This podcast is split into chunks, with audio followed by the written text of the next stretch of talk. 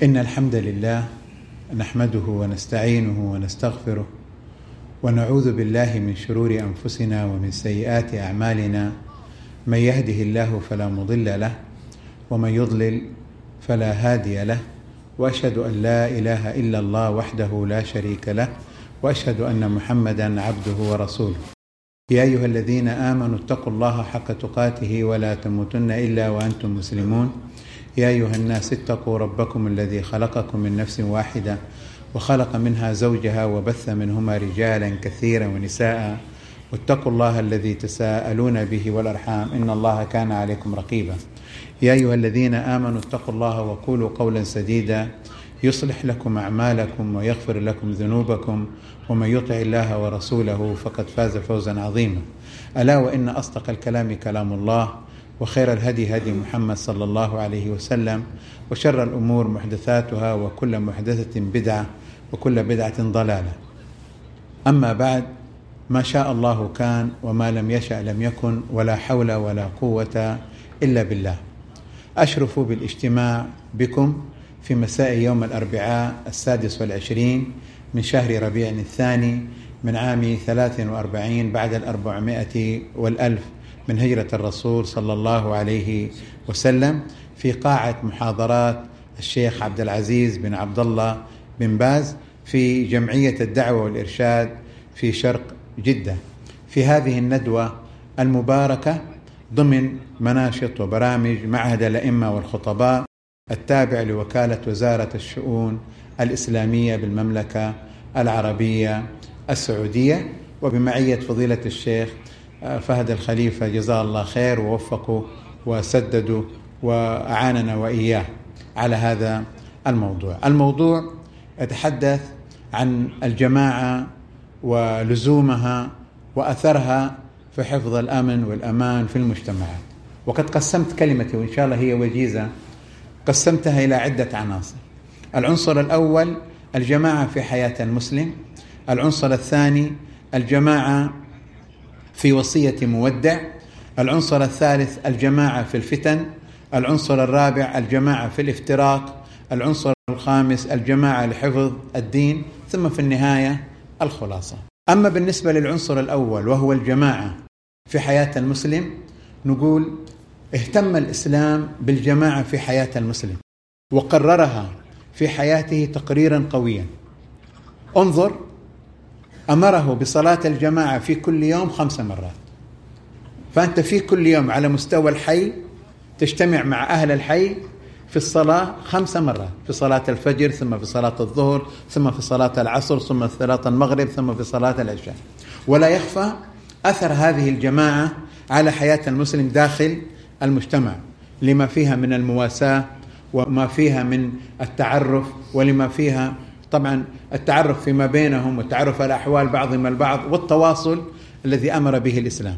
الجماعة الثانية التي تكون في حياة المسلم جماعة لأهل المدينة في صلاة الجمعة فإن الأصل في صلاة الجمعة أن الجماعة فيها تكون لأهل البلد لأهل البلد فيجتمعون ويصلون صلاة الجماعة وراء الإمام ويسمعون الخطبة ويسمعون الموعظة ويكون أيضا فيها من التعارف ومن التواصل ما يكون بمشيئة الله سبحانه وتعالى. الجماعة الثالثة التي أمر بها الإسلام وجعلها في حياة المسلم أمر مقرر ولازم. جماعة العيدين حيث يجتمع أهل المدينة ومن في نواحيها من القرى والضواحي. هذا الأصل في صلاة العيدين. فيكون أيضا تعارف ويكون أيضا تواصل. ثم بعد ذلك تأتي عندنا جماعة أخرى كبيرة يجتمع فيها المسلمون من آفاق الأرض وهي جماعة الحج. وأذن بالحج يأتوك رجالا وعلى كل ضامر يأتينا من كل فج. عميق فيكون هناك جماعة ويكون هناك تعارف ويكون هناك تواصل. أيضا هناك جماعة أخرى أكدها الإسلام على في حق المسلم وهي جماعة ولي الأمر. من جهة لزوم السمع والطاعة. حتى إن الرسول صلى الله عليه وسلم يقول من أطاع الأمير فقد أطاعني ومن عصى الأمير فقد عصاني. فهذه عندكم جماعات خمسة أكدها الإسلام في حياة المسلم. جماعة الصلوات الخمس جماعة الجمعة جماعة العيدين جماعة الحج جماعة ولي الأمر. يجتمع أهل الإسلام على السمع والطاعة لولي الأمر في المعروف. وجعل الرسول السمع والطاعة لولي الأمر طريقا موصلا للجنة. فالجماعة في حياة المسلم قضية مسلمة وقضية واضحة ما تقبل نقاش أنه الجماعة مهمة. على مستوى الفرد داخل الحي على مستوى الفرد داخل المدينة على مستوى الفرد داخل المدينة وضواحيها على مستوى الأمة جميعها بجميع الآفاق على مستوى الأمة جميعها أيضا أهل الإسلام داخل دولة واحدة من جهة السمع والطاعة لولي الأمر. فالجماعة أمر مقرر في الشريعة الإسلامية. هذا العنصر الأول. العنصر الثاني الجماعة في وصية مودع وهو ما جاء في حديث أبي نجيح العرباض بن سارية قال وعظنا رسول الله صلى الله عليه وسلم موعظة وجلت منها القلوب وذرفت منها العيون فقلنا يا رسول الله كأنها موعظة مودع فأوصنا. قال أوصيكم بتقوى الله والسمع والطاعة وإن تأمر عليكم عبد حبشي ومن يعش منكم فسيرى اختلافا كثيرا فعليكم بسنتي وسنة الخلفاء الراشدين المهديين من بعدي عضوا عليها بالنواجذ وإياكم ومحدثات الأمور فإن كل محدثة بدعة وكل بدعة ضلالة. هذه الجماعة التي أوصى بها الرسول صلى الله عليه وسلم هي جماعة من الجماعات الخمسة السابقة وهي جماعة ولي الأمر بالسمع والطاعة.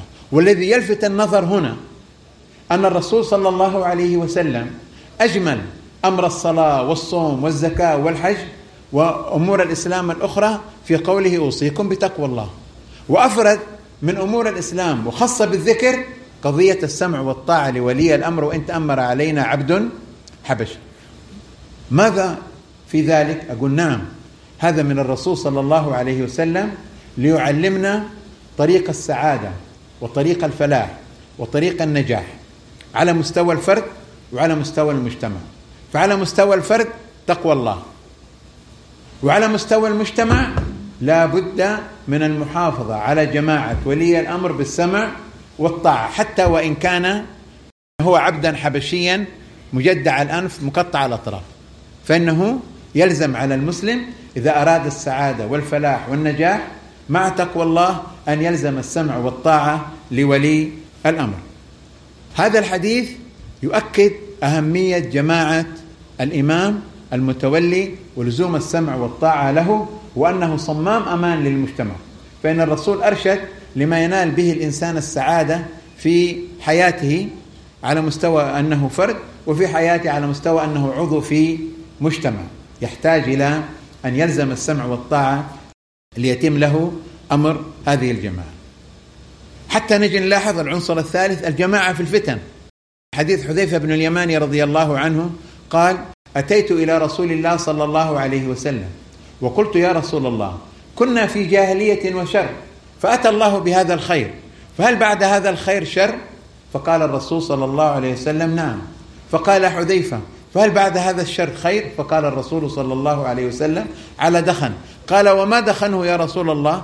قال أئمة يهتدون بغير هدي ويستنون بغير سنتي. قال فهل بعد هذا الخير يعني الذي على دخن شر؟ قال رسول الله صلى الله عليه وسلم دعاة على أبواب جهنم من تبعهم قذفوه فيها. قال صفهم لنا يا رسول الله؟ قال هم من بني جلدتنا يتكلمون بألسنتنا. قال ما توصني يا رسول الله يومئذ؟ قال إلزم جماعة المسلمين وإمامهم. قال فإن لم تكن جماعة ولا إمام؟ قال اعتزل الفرق ولو أن تعض على أصل شجرة. هذا الحديث انظروا أرشد الرسول صلى الله عليه وسلم للسلامة وللأمان من الفتن أن يكون المسلم معتصما أو لازما لجماعة المسلمين ولإمامهم قال إلزم جماعة المسلمين وإمامهم إلزم جماعة المسلمين وإمامهم ما معنى إلزم جماعة المسلمين وإمامهم نقول جماعة المسلمين يعني ما عليه أهل السنة والجماعة. فيما يجمع كلمة المسلمين من الأمور العلمية. وإمامهم يعني ما عليه أهل السنة والجماعة من لزوم السمع والطاعة لولي الأمر. ومن هذا الحديث أخذ بعض أهل العلم أن الجماعة جماعتان الجماعة العلمية والجماعة السياسية. الجماعة العلمية اللي تلزم أمر المسلمين وما كانوا عليه وهو ما عليه أهل السنة والجماعة. والجماعة السياسية وهي لزوم السمع والطاعة لولي الأمر في المعروف.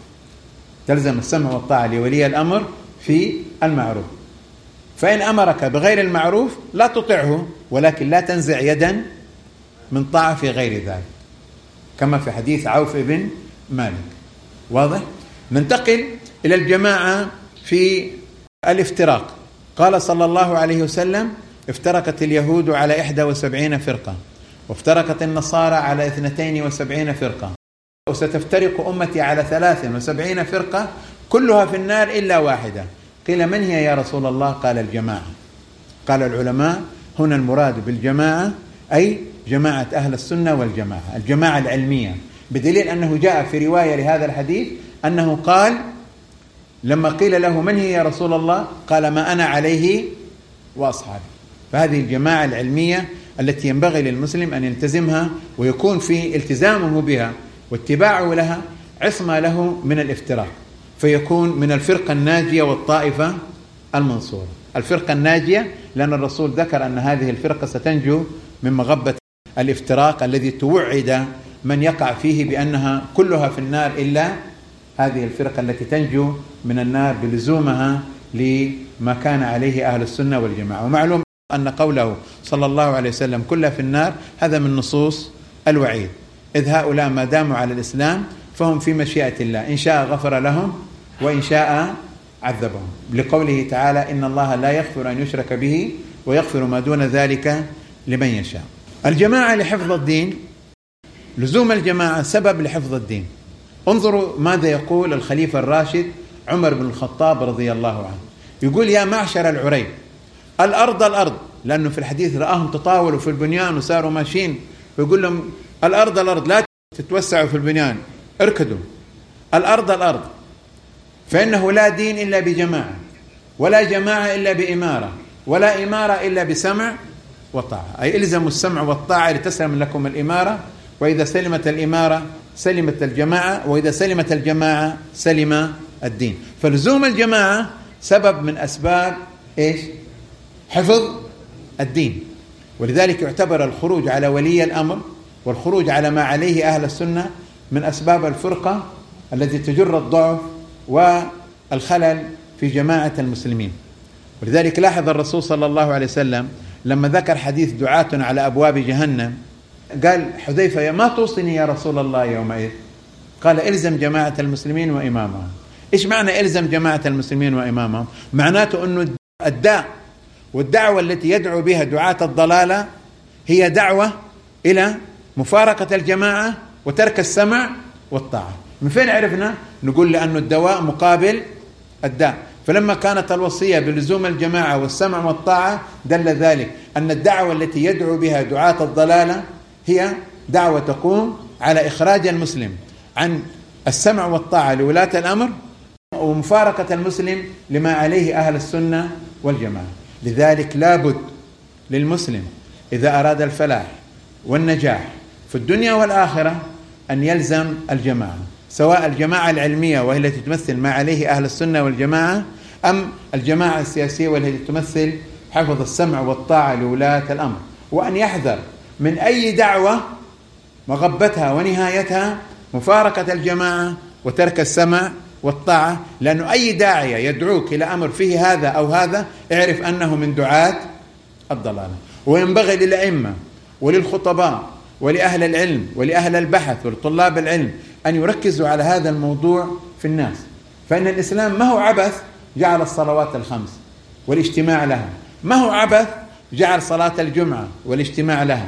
وليس بعبث جعل الاجتماع لصلاة العيدين. وليس بعبث جعل الاجتماع لأداء الحج. وليس بعبث بأن يأمر بالسمع والطاعة لولاة الأمر. وقد عظم الرسول ذلك فقال من أطاع الأمير فقد أطاعني ومن عصى الأمير فقد عصاني. هذا ما أردت أن أقوله بإيجاز مشاركة في هذه الندوة المباركة.